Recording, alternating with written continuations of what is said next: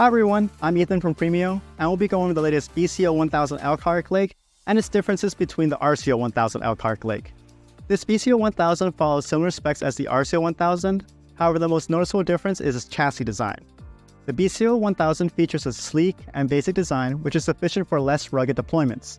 Its fanless and cableless design still allows it to maintain a wide operating temperature of negative 20 degrees Celsius to 50 degrees Celsius, shock and vibration resistance, and wide power input ranges of 9 to 36 VDC. As for connectivity, it provides the same industry IoT-centric I.O. as the RCO, and is compatible with EdgeBoost I.O. modules, with minor differences. Due to the BCO 1000 semi-rugged chassis, it can only support a single SIM socket and does not support M.2 performance acceleration and NVMe storage, AI accelerators, and 5G connectivity.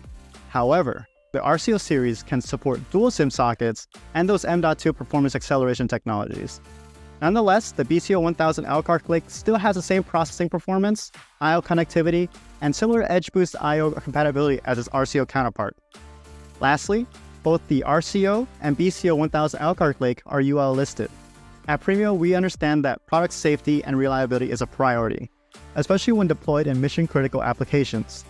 Both of these industrial mini computers have undergone rigorous testing and validation for safety standard compliance, allowing for additional peace of mind and confidence in deployment.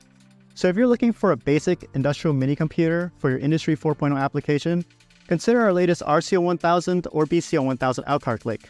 You can also contact us to get in touch with one of our experts to help find the best, most optimized edge computer.